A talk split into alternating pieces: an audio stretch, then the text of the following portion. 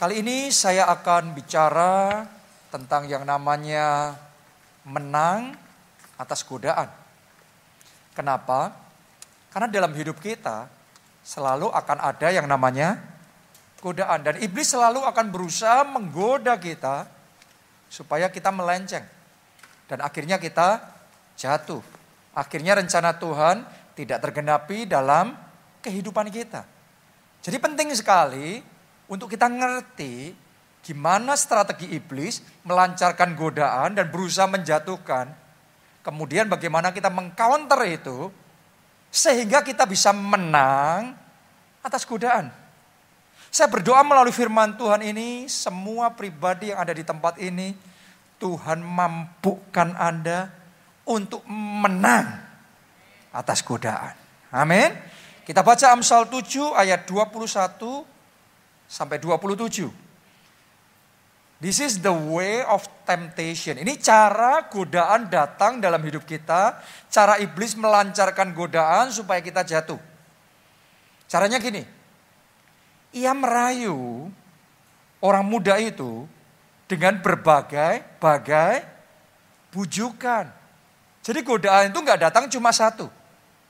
Berbagai-bagai bujukan, berbagai-bagai rayuan, berbagai-bagai godaan. Pertama digoda kita ngomong no. Digoda kedua kita ngomong no. Digoda ketiga kita ngomong no. Lama-lama terus menerus jebol juga, jatuh juga. Karena terus menerus dilancarkan serangan godaan itu. Ya, lanjutkan lagi. Dengan kelicinan bibir, ia menggodanya. Jadi bibirnya lumai sekali. Licin sekali, manis sekali. Saya mau ngomong sama saudara, godaan selalu datang dalam bentuk yang manis. Kalau godaan pahit, siapa yang mau? Godaan selalu datang dalam bentuk yang manis, yang kayaknya indah, kayaknya menyenangkan. Tapi di balik itu Anda akan dipatok, Anda akan dihabisi di situ. Itu godaan. Eh 22, maka tiba-tiba orang muda itu mengikuti dia. Godaan itu tadi. Seperti apa? Lembu yang dibawa ke pejagalan. Coba sudah bayangkan sebentar, pernah nggak Anda melihat lembu dibawa ke pejagalan? Kadang-kadang lembu itu bisa tahu kayak dia punya kerasa bakal disembeli. Bahkan bisa nangis. Tapi kayak nggak berdaya ya sudah dibawa ke pejagalan gitu. Orang kalau sudah terpikat hatinya, sudah tergoda, ngerti dia selingkuh, rumah tangganya bisa rusak kayak lembu yang dibawa ke pejagalan terus jalan. Kenapa? Hatinya sudah terpikat, tergoda. Jadi hati-hati terhadap yang namanya buju rayu godaan. Karena kalau sampai hati kita kena terpikat, Alkitab ngomong kayak lembu yang dibawa ke pejagalan.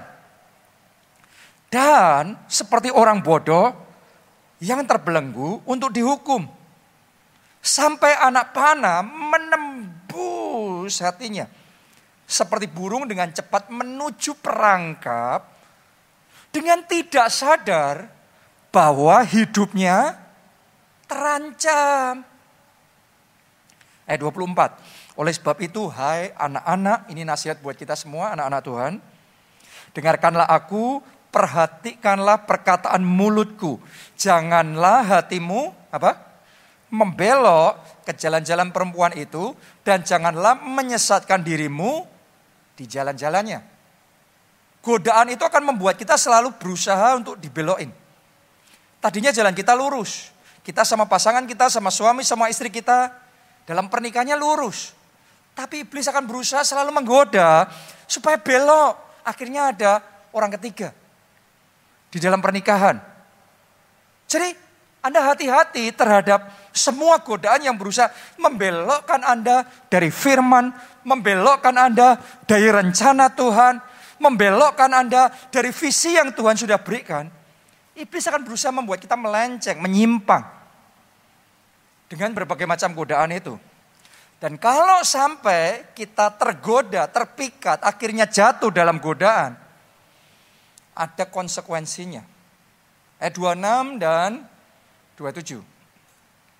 Karena banyaklah orang yang apa? gugur ditewaskannya. Anda harus ngerti godaan itu akan menewaskan, menggugurkan. Sangat besarlah jumlah orang yang dibunuhnya. Rumahnya adalah jalan ke dunia orang mati yang menurun ke ruangan-ruangan maut. Ini konsekuensi kalau sampai terpikat dan jatuh dalam godaan. Alkitab ngomong, banyaklah orang yang gugur, ditewaskannya.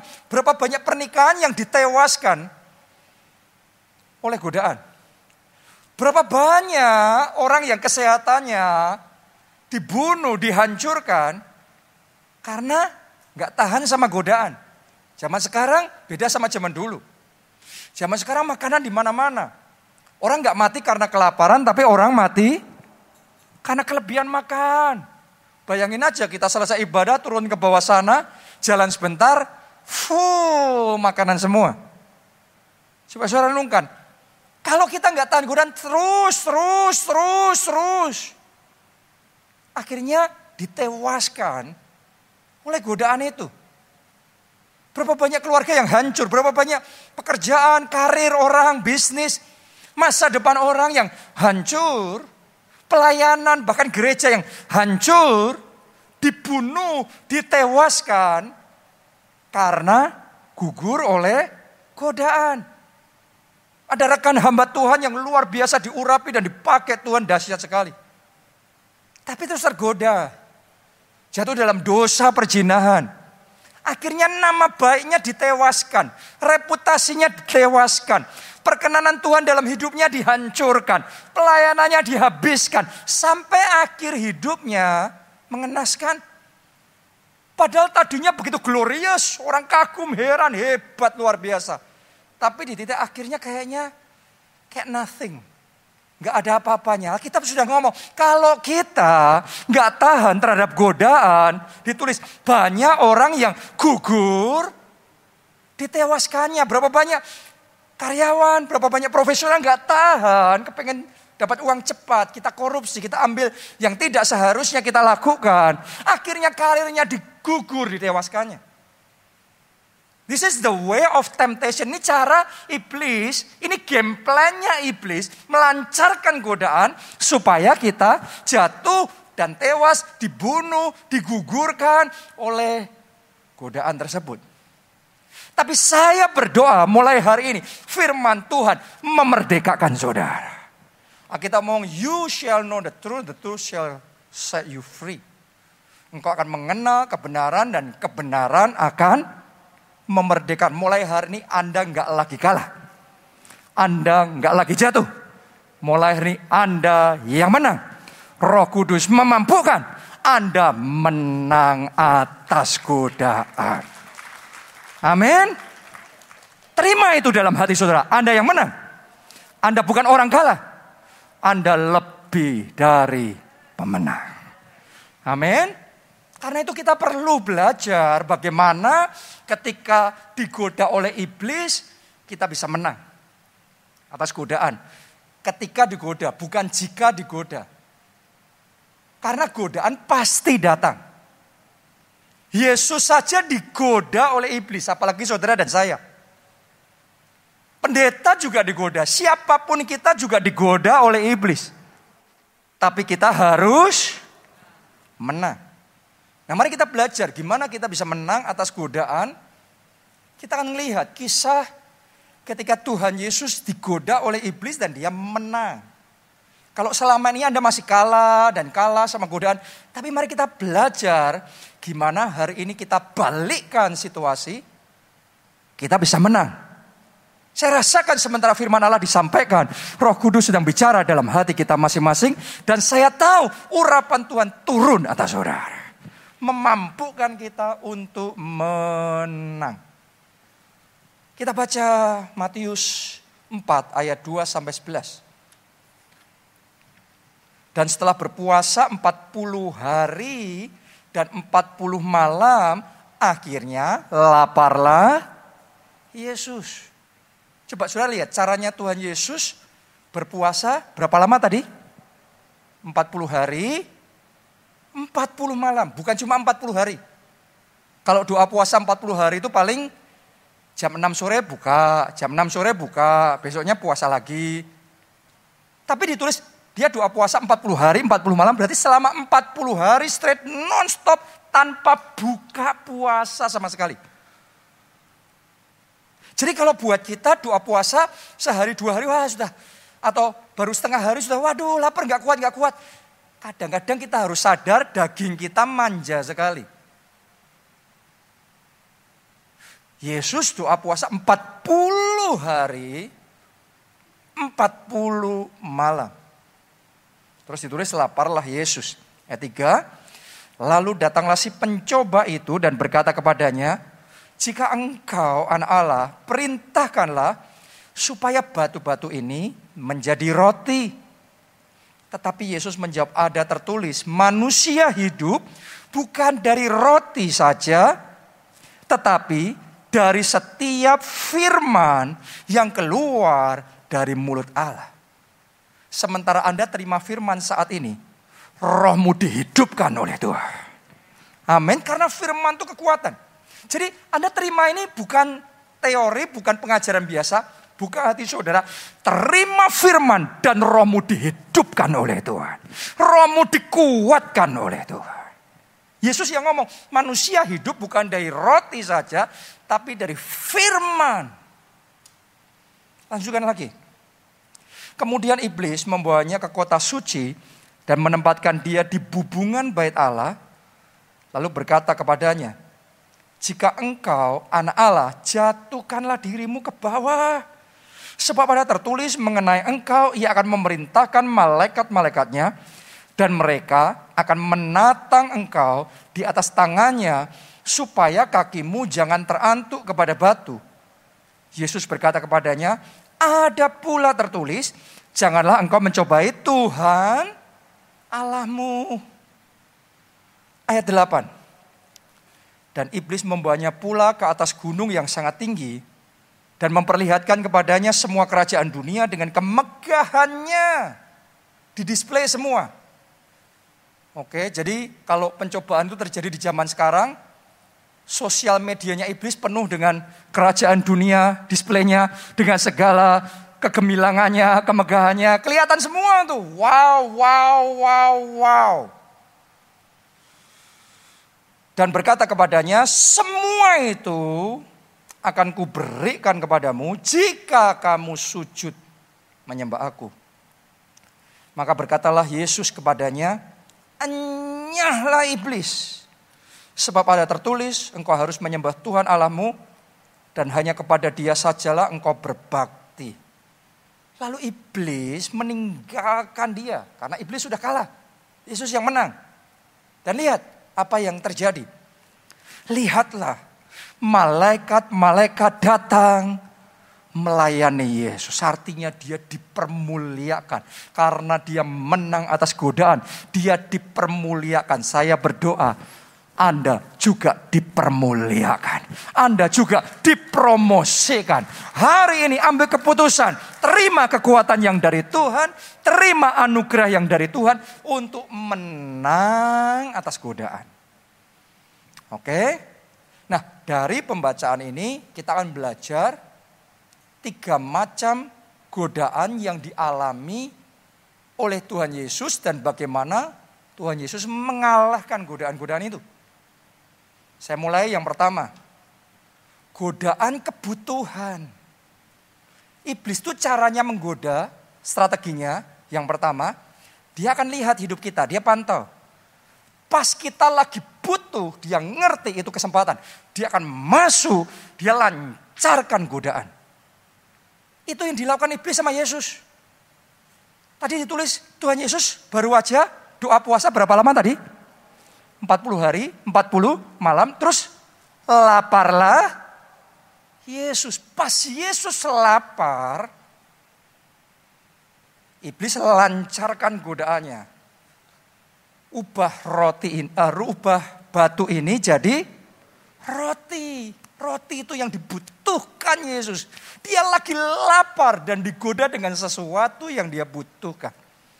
Kalau Anda lagi butuh duit, Anda akan digoda sama iblis apa yang di depan mata tapi haram itu. Harusnya nggak boleh itu. Kalau saudara sedang bermasalah dengan pernikahan, bermasalah dengan suami, dengan istri saudara, caranya iblis munculin godaan wanita lain, pria lain. Kalau kita sama pasangan kita baik-baik aja, godaan kayak gitu muncul, nggak ngefek. Tapi ketika lagi masalah, stres, bertengkar sama pasangan kita, kosong hati kita, kita butuh nih. Muncullah godaan, disodori di depan mata. Pertanyaannya, kalau kita ngalami seperti itu, apa yang akan kita lakukan? Luar biasanya, Yesus bisa menolak godaan tersebut. Yesus bisa menang atas godaan itu. Tapi sebaliknya, Esau digodai dengan godaan yang persis sama. Dan dia gagal, dia jatuh. Masih ingat gak suatu hari Esau jalan-jalan, lapar perutnya. Lagi lapar, tiba-tiba dia mencium bau harum banget. Sup kacang merah. Ternyata adiknya baru masak sup kacang merah. Namanya orang lapar mencium bau makanan, apa yang terjadi? Yang timbul. Appetite-nya makan muncul, nafsu makannya muncul. Dia datang sama adiknya dan dia ngomong, kasih dong kacang merah itu aku mau lapar nih. Yakub ngomong, enak aja aku yang susah buat kamu tinggal makan. Ayo tukeran sama hak kesulungan. Mungkin Yakub ngomong tuh bercanda. Karena mungkin Yakub berpikir nggak bakal mau lah hak kesulungan. Tapi herannya Esau namanya orang lagi lapar. Kadang-kadang kalap. Orang kok lagi butuh. Kadang-kadang nggak bisa mikir dengan dengan dengan benar. Dan melakukan yang disesali. Dia setuju nukarin hak kesulungannya dengan semangkuk sup kacang merah. Anda yang dengar kayak gini aja mungkin apa sih hak kesulungan? Anda harus tahu hak kesulungan itu hak dia jadi anak sulung dan dia akan mendapat double porsi lebih dari saudara-saudaranya yang lain. Dan saudara harus ngerti, Yakub dan Esau anaknya siapa? Isa. Cucunya siapa? Abraham. Mereka ini keluarga konglomerat topnya dunia levelnya pada waktu itu. Sekarang hak kesulungannya ditukarkan hanya dengan apa? Semangkok sup kacang merah. Coba anda renungkan. Semua harta kekayaan ini berbicara tentang materi saja. Ya, belum bicara tentang janji berkat Abraham, perkara-perkara roh. Ini yang materi saja ditukarkan. Ini kan geblek sekali saudaraku dengan semangkok sup kacang merah. Kenapa? Enggak bisa nahan nafsu. Makanya kalau orang, kalau kita tidak melatih diri kita, menahan nafsu kita, mengendalikan keinginan kita, maka kita jadi budak keinginan kita sendiri. Kepingin apa? Harus dapat. Kepingin apa ya sudah. Mau kompromi, mau berbuat dosa, semua ditabrak. Kalau lagi kepingin. Itu sebabnya cara Yesus bisa menang atas godaan. Dia doa puasa. Doa puasa itu dia melatih dirinya. Kepingin makan, ditarik lagi keinginannya dikuasai. Kepingin makan, dikuasai lagi. Kepingin makan, dikuasai. Dia sudah terbiasa melatih hatinya, melatih dirinya untuk memastering keinginannya. Bukan jadi budak, tapi jadi tuan atas keinginannya melalui doa puasa. Jadi disiplin rohani yang kita lakukan dalam hidup kita itu menentukan seberapa kita bisa mengendalikan diri kita. Anda merasa nggak?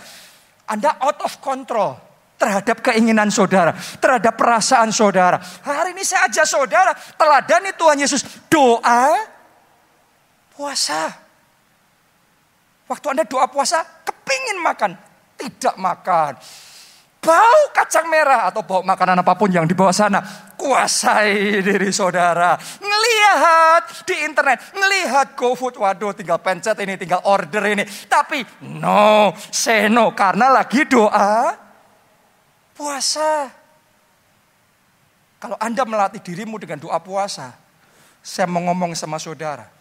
Seperti Yesus menang atas godaan, Tuhan akan mampukan. Tuhan akan berikan kekuatan. Anda juga menang atas godaan. Tepuk tangannya buat Tuhan yang memberikan kekuatan lebih dahsyat lagi. Amin. Karena itu mulai besok Senin doa puasa. Gereja kita mulai besok Senin akan melakukan gerakan doa puasa 21 hari. Belum ada apa-apa dibanding Yesus. Yesus bukan cuma 40 hari. 40 hari, 40 malam. Tapi kita baru nih latihan ini. Ini enteng ini. Kalau kita manja baru sehari tiga hari, waduh nggak kuat, nggak kuat. Bukan nggak kuat, manja dagingnya. Nggak pernah dilatih. Hari ini saya tantang saudara, mulai besok Senin, ayo bangkit, doa puasa 21 hari. Anda hitung aja dari Senin sampai 21 hari berapa lama? Doa puasa. Boleh ngomong amin saudaraku. Doa puasa. Ngomong amin sekali lagi. Doa puasa. Aminnya yang mantap. Tepuk tangannya yang meriah buat Tuhan Karena itu caranya iblis kalau kita nggak melatih diri kita, doa puasa mengendalikan keinginan kita, pas ingin, pas butuh, iblis sodorin di depan mata. Itu sebabnya di masa pandemi ini banyak pernikahan goyang. Banyak keluarga goyang. Kenapa? Di masa pandemi banyak orang stres, banyak orang depresi, masalah sama pasangannya, sama suaminya, iblis sodorin yang lain. Lagi sumpek sama istrinya, Terus di kantor, rekan kerja ngobrol enak. Untuk curhat, aja omongan enak. Terjadilah perselingkuhan. Kenapa? Karena lagi butuh. Nggak dapat dari pasangannya. Disodori iblis. Anda sambar apa tidak? Itu kenikmatan sesaat yang akan menghilangkan hak kesulungan semangkuk sup kacang merah yang menghilangkan hak kesulungan. Berapa banyak orang di masa pandemi ini tergoda akhirnya gugur ditewaskan gara-gara pinjol. Pinjaman online. Lagi butuh nih, butuh nih. Karena semua semuanya ngalami tantangan. Ada pinjol. Uang cepat, cash gampang tanpa syarat, bla bla bla bla bla. Jatuh dah. Setelah itu di belakangnya ternyata utangnya berlipat kali ganda. Urusan debt collector lebih stres dia. Di masa pandemi ini Anda perhatikan. Investasi ilegal booming sekali. Investasi ilegal, waduh marah banget. Kenapa? Karena orang kerja beneran, kerja keras, kerja nyata, sumpek, susah. Banyak pembatasan kan dua tahun ini. Banyak perubahan terjadi sehingga kerja beneran ini malah banyak tantangannya. Di saat kita lagi butuh muncul pin, apa tawaran investasi online. Trading apa pun namanya Katanya returnnya pasti imbal hasilnya luar biasa. Tiap bulan 18 persen, 20 persen, 25 persen. Gak masuk akal. Padahal investor legendaris paling top, paling hebat, paling kaya di dunia. Hanya mampu rata-rata setahun 18 persen. Tapi ada orang entah berantah nggak tahu juntrungannya dari mana. Bisa ngomong, ngeklaim, bisa ngasih kepastian tiap bulan 15 persen, 20 persen. Karena lagi sumpek, kerja beneran nggak dapat dapat, nggak ada jalan. Ini ada cara gampang, langsung gampang dapat duit, ditubruk lah. Tapi sekarang menyesal. Coba suara renung, renungkan firman Tuhan itu nggak pernah salah. Jalan menuju neraka, menuju kebinasaan. Lebar, Alkitab ngomong. Dan banyak orang melaluinya. apa? Cari gampang. Kayak Esau tadi, maunya sekarang. Pokok sup kacang merah. Sekarang, sekarang, sekarang. Dapat sekarang, maut ujungnya. Sebaliknya jalan kehidupan, Alkitab yang ngomong loh.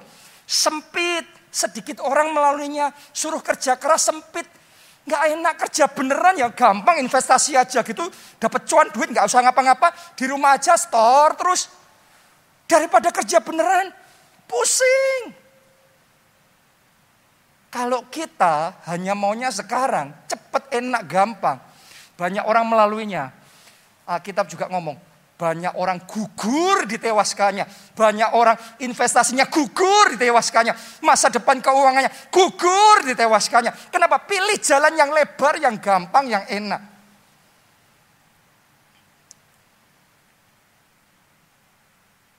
Mulai hari ini saya berdoa semua, kita semua pilih jalan sama Yesus, pilih ngikuti firman Allah. Walaupun itu jalur yang sempit, Anda komit sama firman Tuhan. Anda akan melihat, carilah terlebih dahulu kerajaan Allah dan kebenarannya semuanya ditambahkan kepadamu. Boleh katakan amin. Tepuk tangannya yang paling meriah buat Tuhan. Amin. Jadi sadari itu, pas lagi butuh, iblis nawarin godaan, begitu tuh muncul, ingat firman Tuhan hari ini. Ini semangkuk sup kacang merah. Pilih ini atau pilih hak kesulungan. Pilih kenikmatan sesaat, cuan besar sesaat.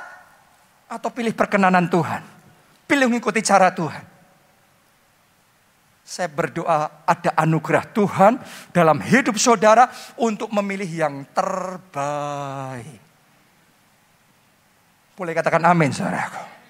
Itu yang pertama. Yang kedua, godaan yang dilancarkan iblis, godaan kesombongan. Iblis menggoda untuk menjatuhkan kita. Tapi godaan beda sama serangan. Kalau serangan dia akan berusaha hajar langsung Anda. Tapi godaan itu jalannya muter. Jadi untuk menjatuhkan kita diangkat dulu, diumbul-umbulin dulu, diangkat-angkat dulu. Wah kita mabuk kepayang, kita lupa diri. Dibanting jatuh kita. Jadi tidak semua yang ngangkat-ngangkat kita yang wah kita bangga, kita hebat. Tidak semuanya itu benar. Seringkali justru sebaliknya itu strategi iblis untuk menjatuhkan kita. Kenapa? Alkitab yang ngomong kesombongan awal apa? Kejatuhan. Orang kalau ngangkat-ngangkat diri, hati-hati. Sudah bisa melihat orang-orang yang ngangkat-ngangkat diri, wah pamer-pamer, flexing-flexing. Di sosial media, wah bangga. Kalau disebut crazy rich. Anda jangan ikut-ikutan ya.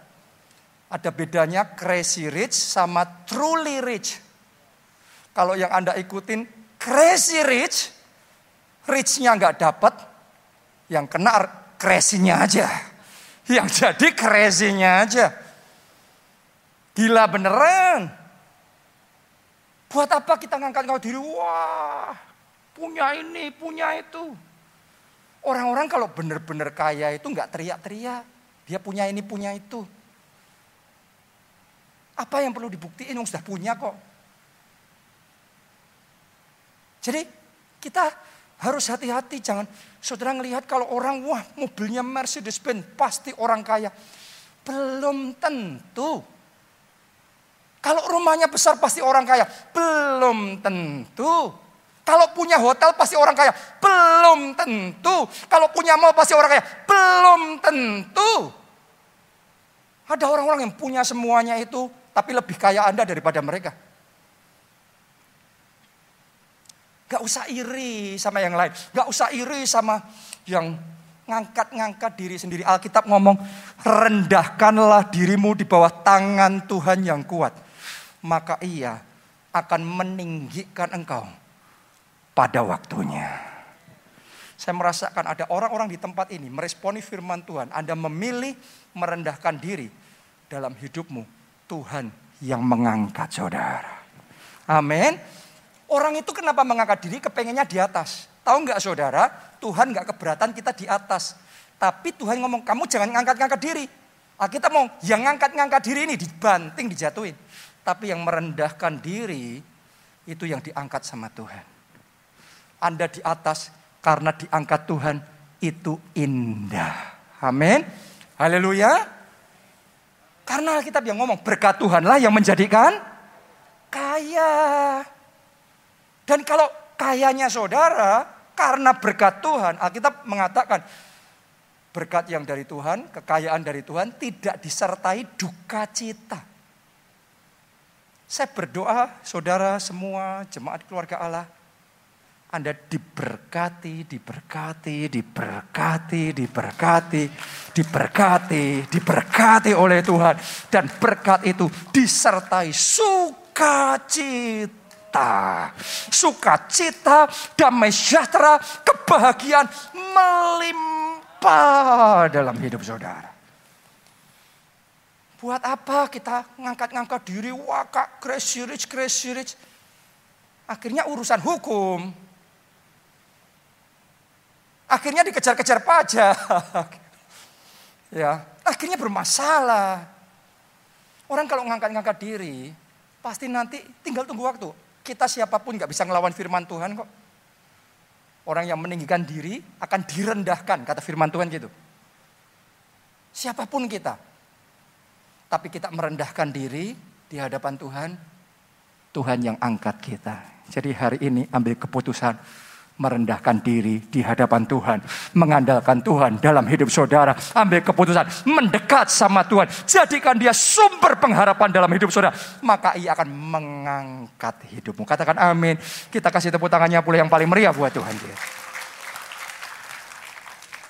Yang ketiga, Godaan yang biasa dilancarkan iblis adalah godaan keinginan akan harta kekayaan. Itu yang iblis lakukan kepada Tuhan Yesus. Masih ingat gak kisahnya tadi? Iblis ngomong sama Tuhan Yesus. Dicatat tadi dalam Alkitab. Iblis menunjukkan semua kerajaan dunia dan semua kemegahannya yang tadi itu, kresiris-kresiris itu. Ditunjukin, wah semua kerajaannya dan kemegahannya, bling-blingnya ditunjukin semua. Sosial medianya penuh itu semua. Tapi caranya iblis gini. Dia ngomong sama Tuhan Yesus, kamu mau? Kamu mau? Anda kan jadi tawarin kan? Kalau kamu mau, syaratnya tinggalin Allahmu, nyembahnya ke aku. Coba Anda renungkan berapa banyak orang yang termakan. Berapa banyak artis ninggalin Yesus hanya demi ngatro popularitas. Pengusaha ninggalin Yesus hanya supaya bisnisnya tidak dihambat dapat akses lebih gampang.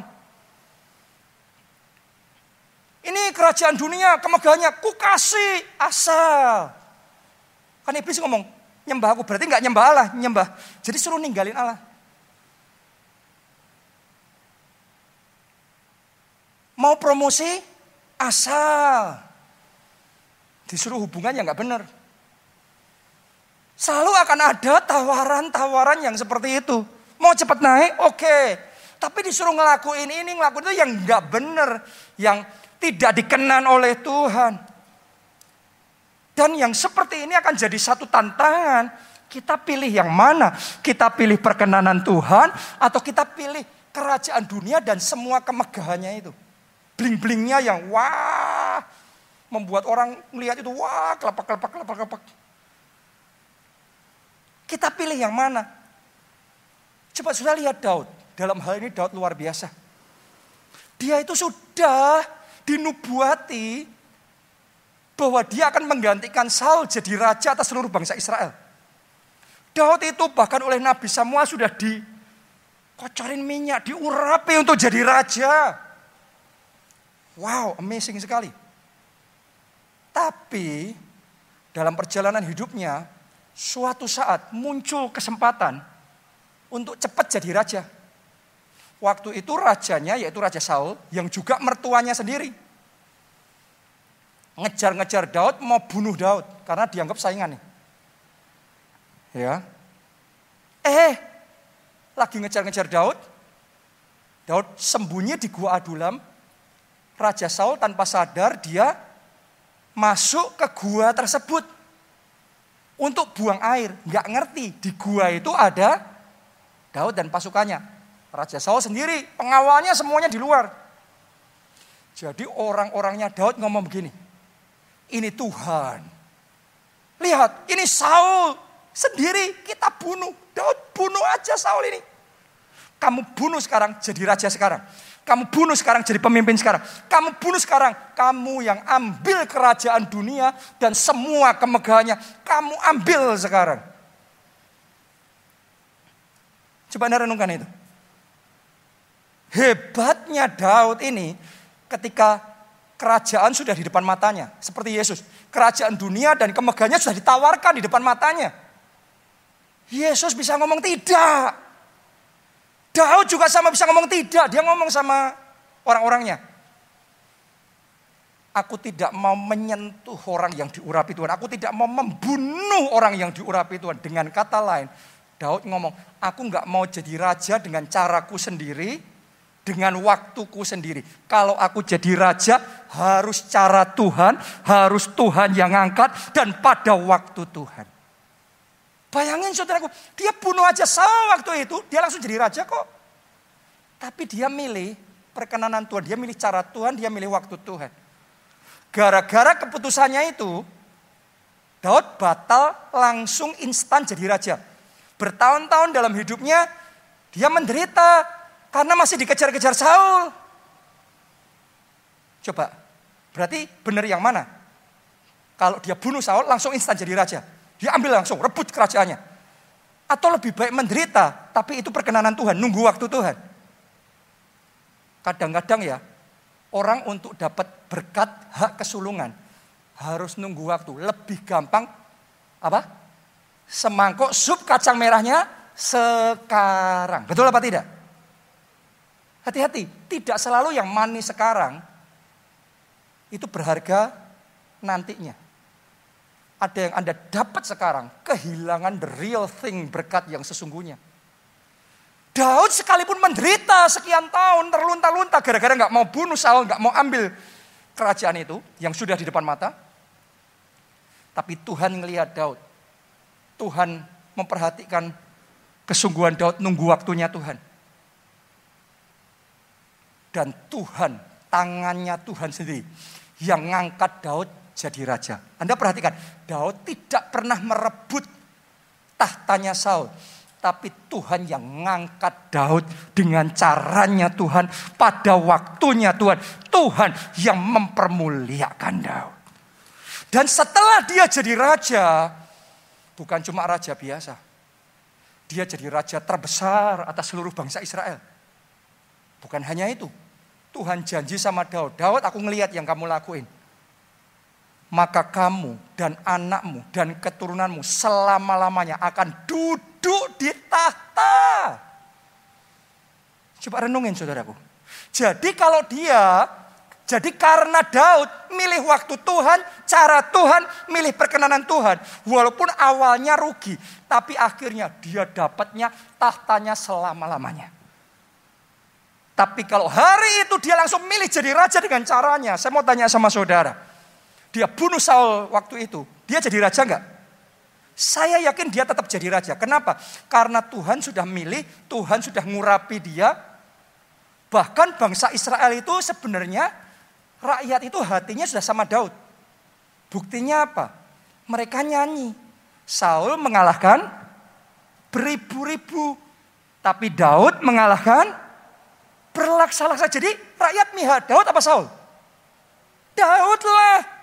Nah kalau Saul mati, langsung Daud diterima jadi raja pihaknya Daud lebih banyak. Tapi kalau sampai itu Daud lakukan, Anda harus ngerti, hukum itu akan jalan terus. Sekian tahun kemudian setelah dia jadi raja, dia mengalami juga masalah dengan yang di bawah dia.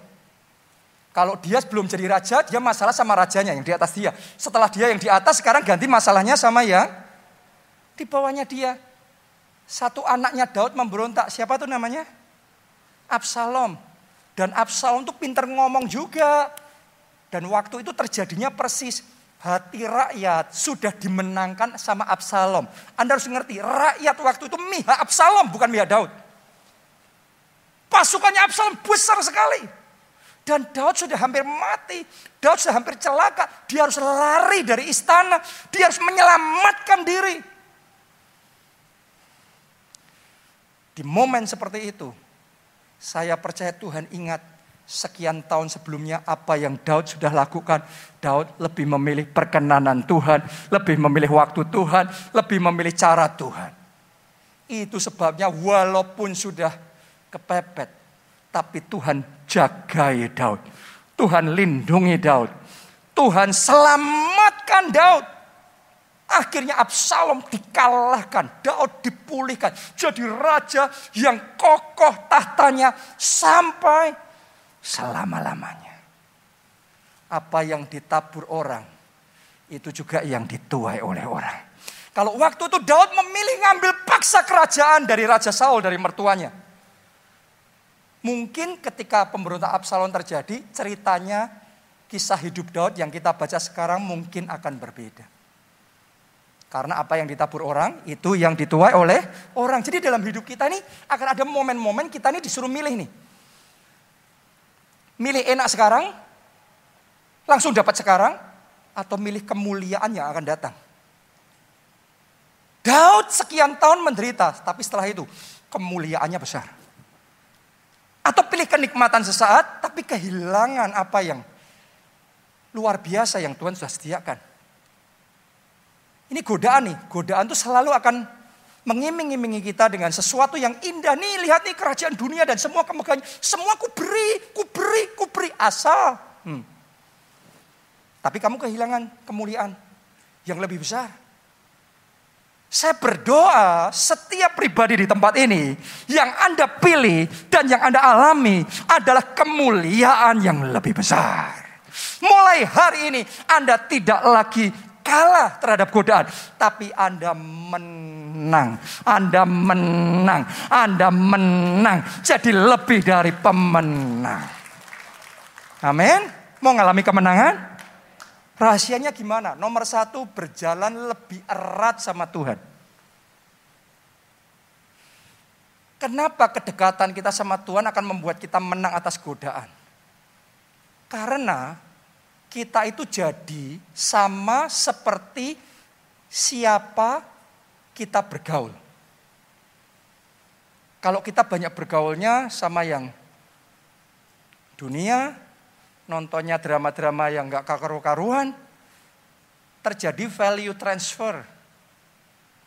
Pikiran mereka jadi pikiran kita, kita jadi mikirnya jadi aneh-aneh. Jadi pikiran dunia tuh. Keinginannya jadi dunia juga tuh. Sebaliknya kalau kita dekatnya sama Tuhan, kita tuh ditransform. Kita tuh diubahkan hari ke hari kita tuh dibaharui. Budi kita dibaharui, pikiran kita jadi mirip seperti pikiran Yesus. Hati kita jadi seperti hati Yesus. Keinginan kita jadi keinginan seperti keinginan Yesus. Saulus jadi Paulus mengalami itu. Makanya dia bisa ngomong, dulu hal yang sama ini Aku anggap untung. Tapi sekarang karena pengenalan akan Kristus, hal yang sama, aku anggap sampah. Saudara kalau mengenal, kalau dekat sama Tuhan ini efeknya yang benar gitu. Dosa yang sama, sebelum kita dekat sama Tuhan, kita anggap ini untung nih, selingkuh ini untung nih. Ini kalau korupsi ini untung nih, makanya kita tabrak, kita ambil nih. Tapi kalau saudara mengenal Allah dekat sama Allah ditransformasikan, diubahkan. Dosa yang sama yang tadinya dianggap untung, sekarang kita ngerti ini sampah ini. Nah kalau iblis nawari kita dengan sampah, kita ya nggak tertarik. Siapa tertarik? Anda mau sampah? Ada nggak yang mau sampah? Sampah, sampah, sampah. Ini semua kerajaan sampah dan semua kebusukannya. Siapa mau? Nggak ada yang mau. Tapi hal yang sama, sebagian orang lihat sampah ini, untung ini, gemilang ini, kemegahannya ini, kerajaan dunia ini. Bedanya di mana? Bedanya di kedekatan kita sama Tuhan. Saya berdoa mulai tahun ini Anda lebih dekat sama Tuhan daripada yang pernah Anda lakukan sebelumnya dalam hidup saudara. Anda dibawa masuk dalam persekutuan yang karib dengan Roh Kudus. Beda hadir hanya hadir di gereja dengan engkau punya hubungan pribadi yang dekat sama Tuhan. Beda lain tahu tentang Tuhan, pendeta khotbah tentang Tuhan, dan pendeta menceritakan persahabatannya sama Tuhan. Lain.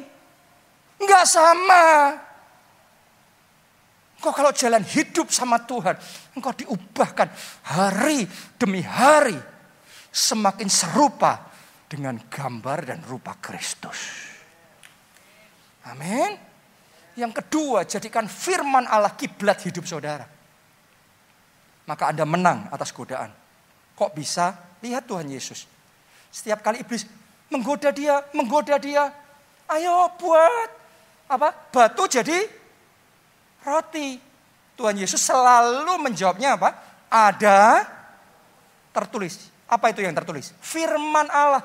Jadi kalau digoda sama iblis, Yesus selalu menjawab, firman ngomong begini. Firman ngomong begitu. Tapi banyak orang Kristen waktu digoda sama iblis, terus tanya-tanya temennya. Terus, oh selebgram ini ngomong begini, influencer ini ngomongnya begitu, temanku ngomongnya begini. Saudaraku, kalau kita ngikutinya manusia, manusia bisa salah.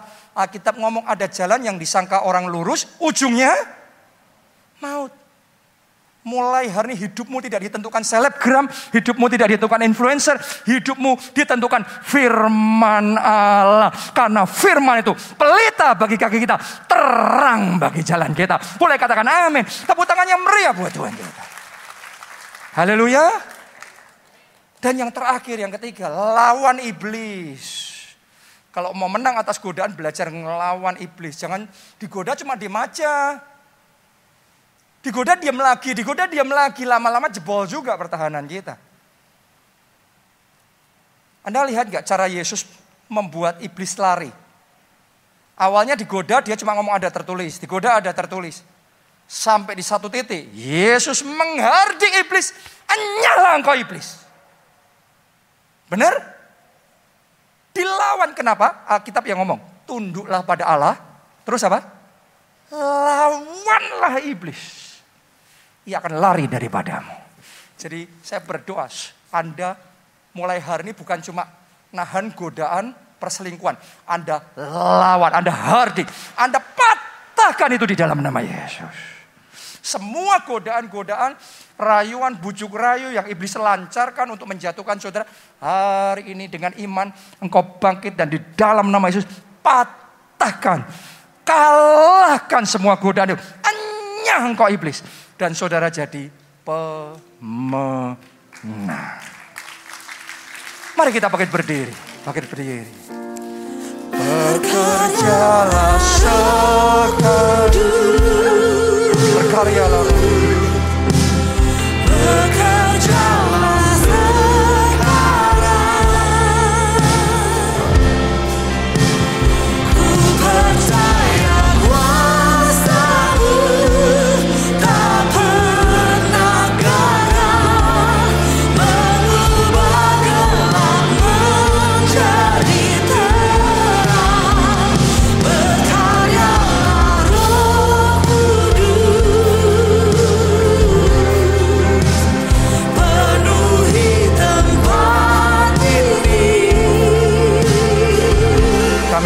ya Tuhan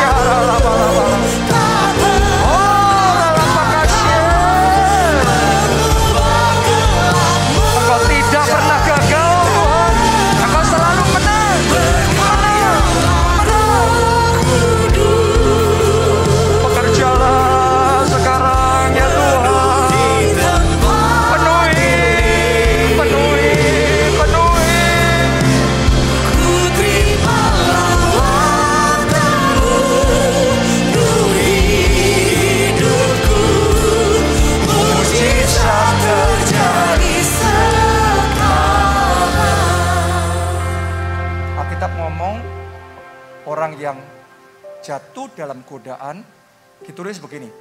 Banyak yang gugur ditewaskan olehnya. Saya berdoa hidupmu tidak ditewaskan olehnya. Masa depanmu aman di dalam lindungan Tuhan. Keluargamu, pernikahanmu, kesehatanmu, pekerjaanmu, karirmu, keuanganmu, pelayananmu, kehidupan rohanimu kokoh di dalam Tuhan. Jangan izinkan iblis menewaskan semuanya itu. Caranya gimana? Kita butuh Yesus. Kenapa? Karena dia, kita mau dia dicobai sama seperti kita, tapi dia tidak berbuat dosa. Dia menang atas semuanya itu. Kalau saudara mau menang, Anda butuh pertolongan dari pemenang sejati itu. Karena itu saya ajak saudara yang belum pernah terima Yesus sebagai Tuhan dan Juru Selamat. Mari buka hati kita Angkat dua tangan saudara. Ikuti doa ini. Katakan Tuhan Yesus. Masuklah dalam hatiku. Jadi Tuhanku. Jadi Tuhanku. Juru selamatku. Beri kekuatan dalam hidupku. Untuk menang. Untuk menang. Ampuni dosa-dosaku. Sucikan dan kuduskan aku. Selamatkan jiwaku. Mulai sekarang. Hidupku milik Tuhan Yesus. Hidupku milik Tuhan. Terima kasih Tuhan. Terima kasih Tuhan. Amin. Amin. Yang kedua, saya mau ajak saudara datang sama Tuhan. Kalau selama firman ini disampaikan, Roh Kudus mulai bicara, ingatkan hal-hal yang mana kita selalu gagal, kita kalah, kita jatuh lagi dalam dosa yang sama, melakukan kesalahan yang sama terus-menerus. Hari ini, mari datang sama Tuhan dengan kerendahan hati, minta ampun di hadapan Tuhan. Mari kita bertobat dan kita benar-benar minta ampun karena Tuhan melihat hati. Kalau ada kesungguhan dalam hati saudara, saya percaya pengampunannya diberikan, anugerahnya diberikan. Anda yang mau, mari angkat dua tangan saudara. Dari hatimu katakan, Tuhan Yesus. Lebih kuat katakan Tuhan Yesus. Aku mau bertobat. Aku mau bertobat. Aku sungguh-sungguh. Aku sungguh-sungguh. Ampuni aku masing-masing angkat suara berurusan dengan Tuhan. Ampuni ya Tuhan. Ampuni semua dosa, semua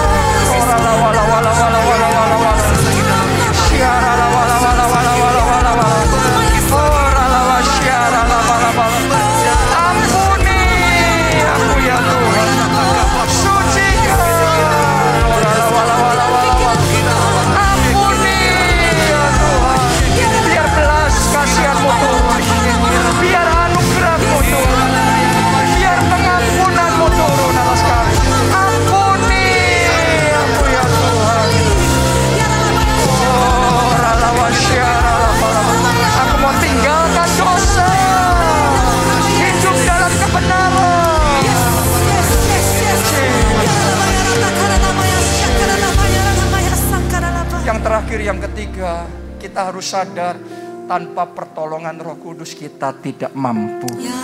Kita ingin tinggalkan dosa, tapi dengan kekuatan kita sendiri, kita akan gagal dan kita akan jatuh lagi.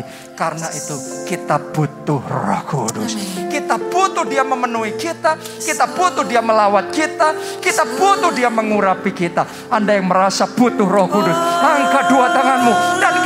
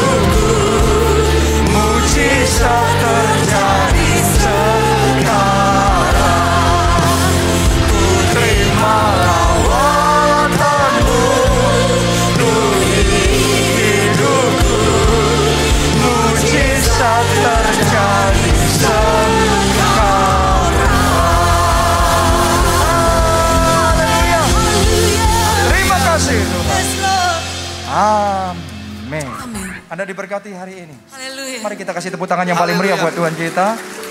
Saya ajak saudara semua mulai besok Senin doa puasa. Ayo belajar. Nanti semuanya jadi pemenang semua. Jangan mau terus kalah. Anda harus menang. Orang yang menang terima mahkota. Gak ada orang kalah terima mahkota. Orang menang terima mahkota. Jadi latih diri saudara. Karena pemenang itu bukan tanpa alasan. Dia melatih dirinya sedemikian rupa. Lihat. Paulus ngomong, aku bukan petinju sembarangan meninju. Aku bukan pelari yang sembarangan berlari.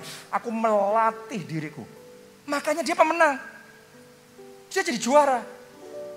Jemaat di tempat ini. Anda pemenang. Amin.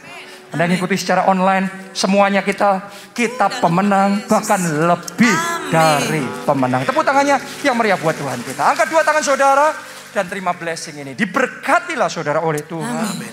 Diberkati keluarga saudara oleh Tuhan. Amin. Diberkati studi dan pekerjaan saudara oleh Tuhan. Diberkati kesehatan dan masa depan saudara oleh Tuhan. Dan diberkatilah pertumbuhan rohani serta pelayanan saudara oleh Tuhan. Dalam anugerah Allah Bapa, cinta kasih Yesus Kristus dan persekutuan dengan Roh Kudus sekarang sampai selama lamanya. Mari bersama-sama kita katakan amin.